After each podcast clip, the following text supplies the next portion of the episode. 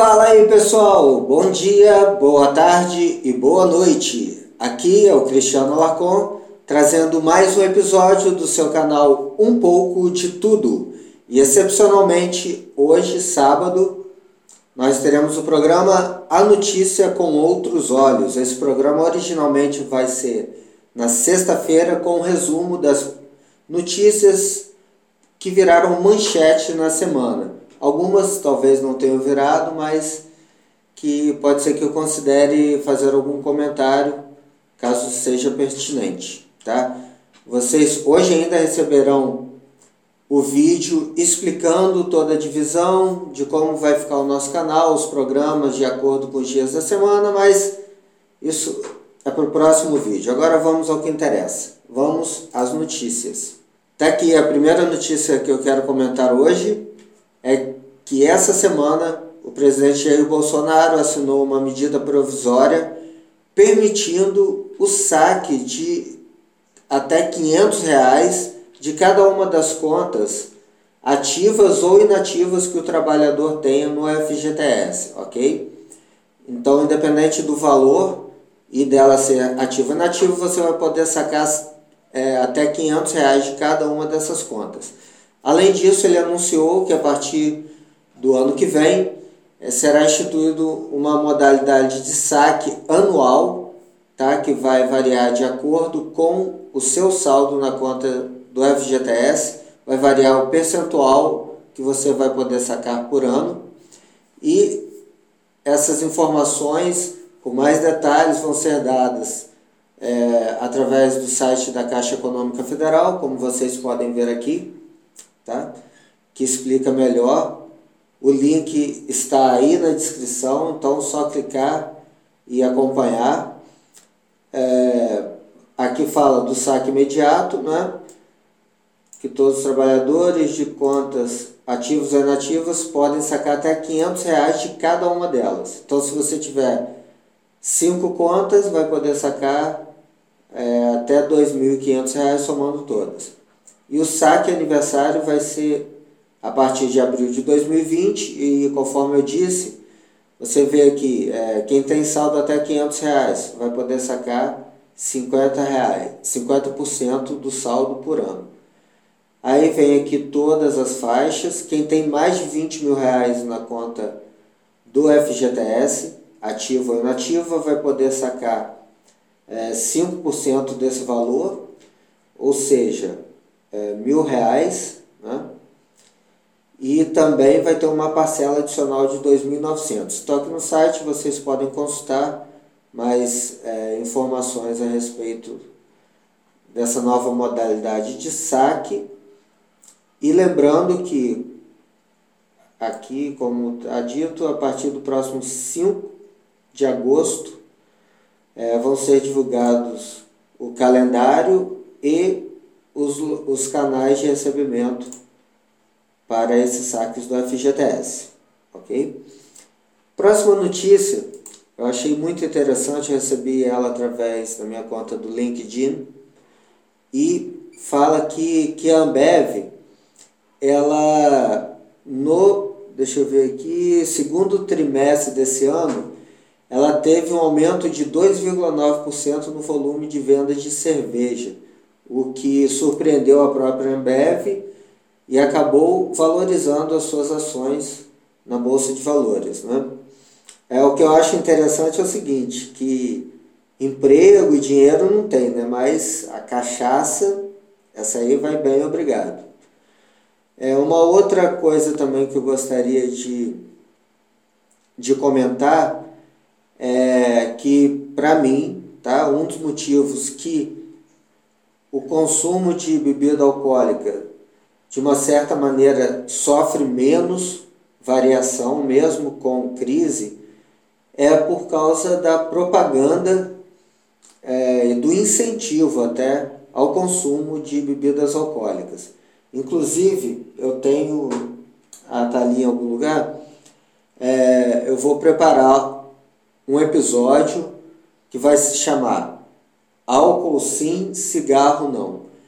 E além do álcool, eu posso aí colocar no mesmo balaio cocaína e maconha principalmente. Por quê? Tanto o álcool quanto a cocaína e maconha recebem um apoio muito grande de várias ah, camadas da sociedade, tá? de várias é, pessoas diferentes, influenciadores diferentes, inclusive autoridades, inclusive ministros do STF já declararam ser a favor da liberação das drogas, mas por outro lado, quem tem aí mais idade, por volta de 30 anos ou mais, deve lembrar que existia propagandas de cigarro né? na televisão, nas revistas, na Fórmula 1, e hoje não tem. É, apesar da, da venda de cigarro ainda ser permitida, é óbvio, existe uma massa muito grande de pessoas que consomem, que são viciadas na nicotina e no cigarro. Então seria um problema simplesmente proibir, mas é, vamos dizer que existe uma marginalização do, da utilização do cigarro, mas não do álcool, não da cocaína, não da maconha. Você não acha isso um pouco estranho?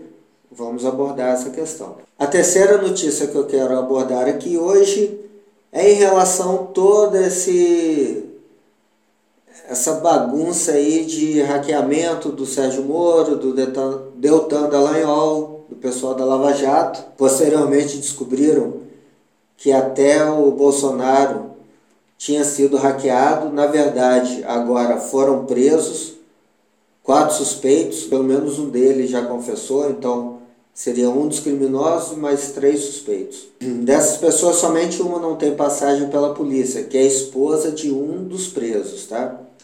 Todos os outros três têm algum tipo de passagem na polícia. Um destaque que eu gostaria de fazer é em relação ao, a um dos presos que chama-se Walter Delgatti Neto, como a gente pode ver aqui.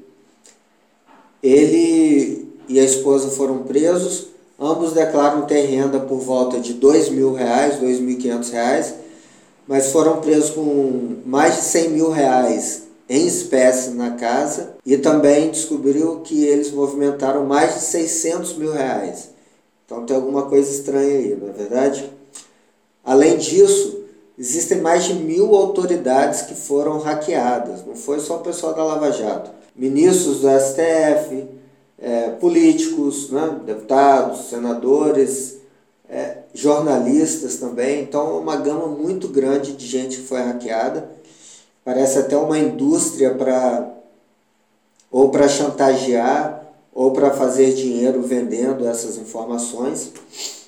Inclusive, eu gostaria de aqui citar brevemente uma suposição que foi colocada pelo Bernardo Kister, que segundo ele, o Intercept que publicou né, essas, esses vazamentos, eles não têm, na verdade, nenhum posicionamento político partidário.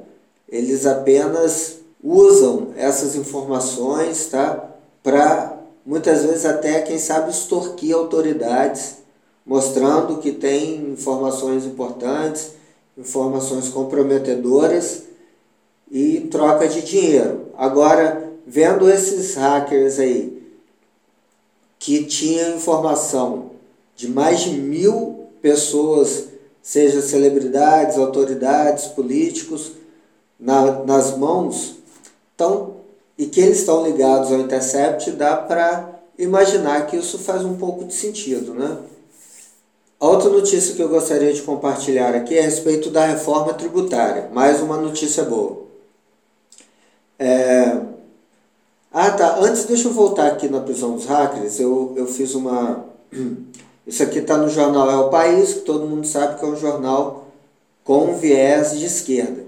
Eu marquei uma parte aqui que eu gostaria de ler e só comentar.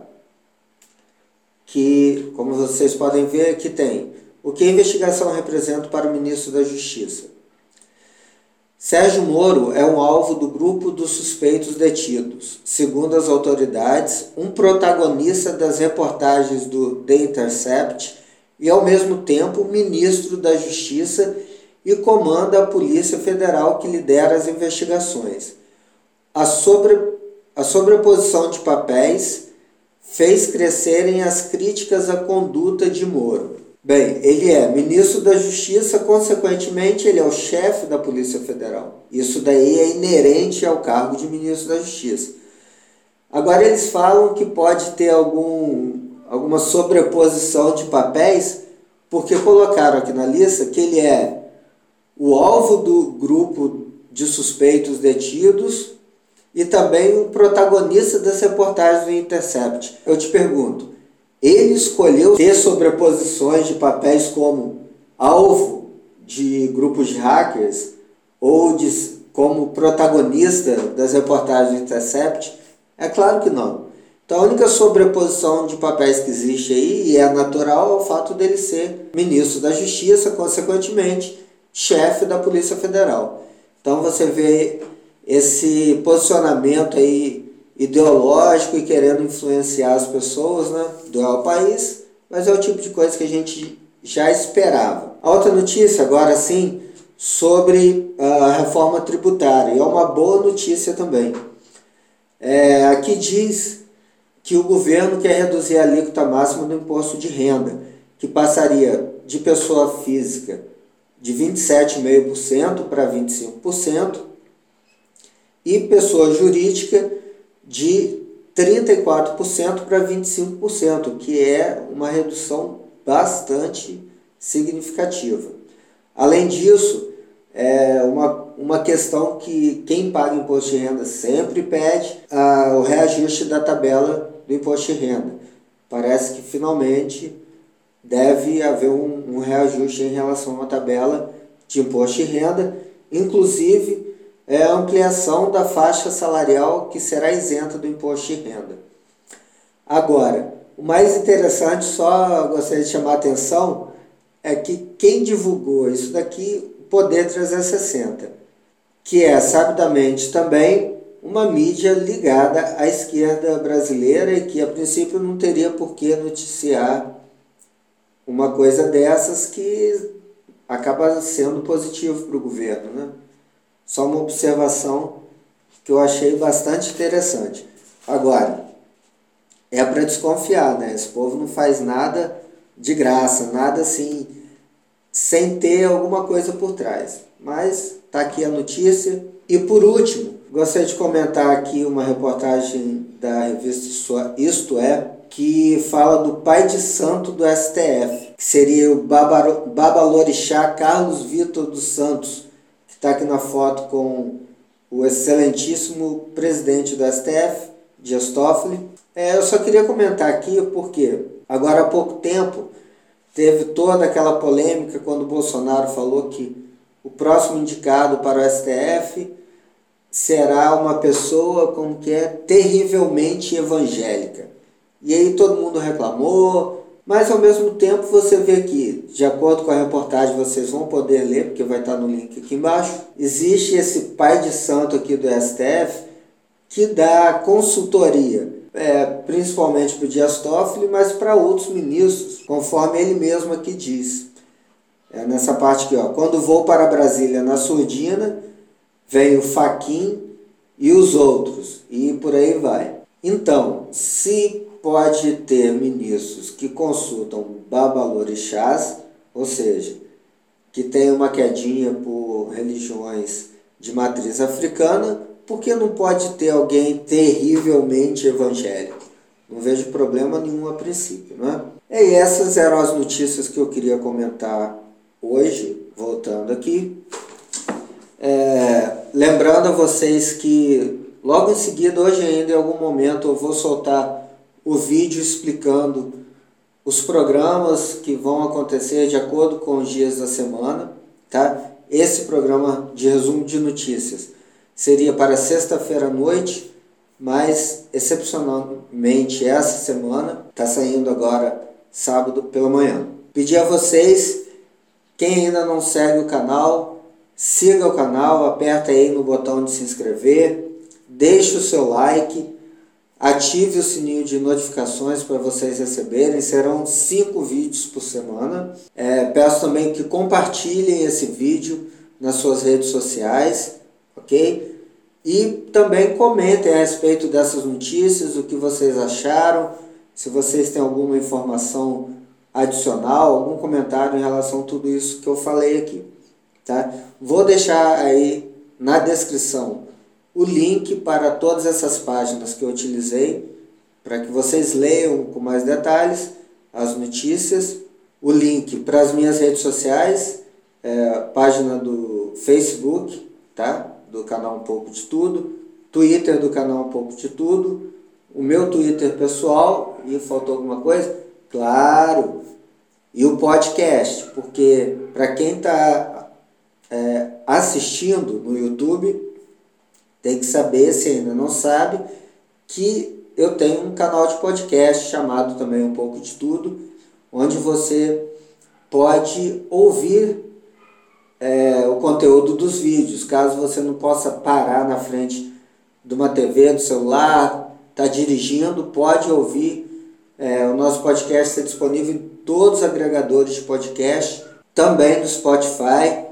Basta digitar aí, tanto no Spotify quanto nos agregadores de podcast, um pouco de tudo e dar uma olhada aqui nesse logo, tá? Eu tô meio perdido aqui. Aqui nesse logo e assinar o nosso canal de áudio podcast, ok? Mais uma vez, obrigado pela audiência de vocês, um grande abraço e até daqui a pouco.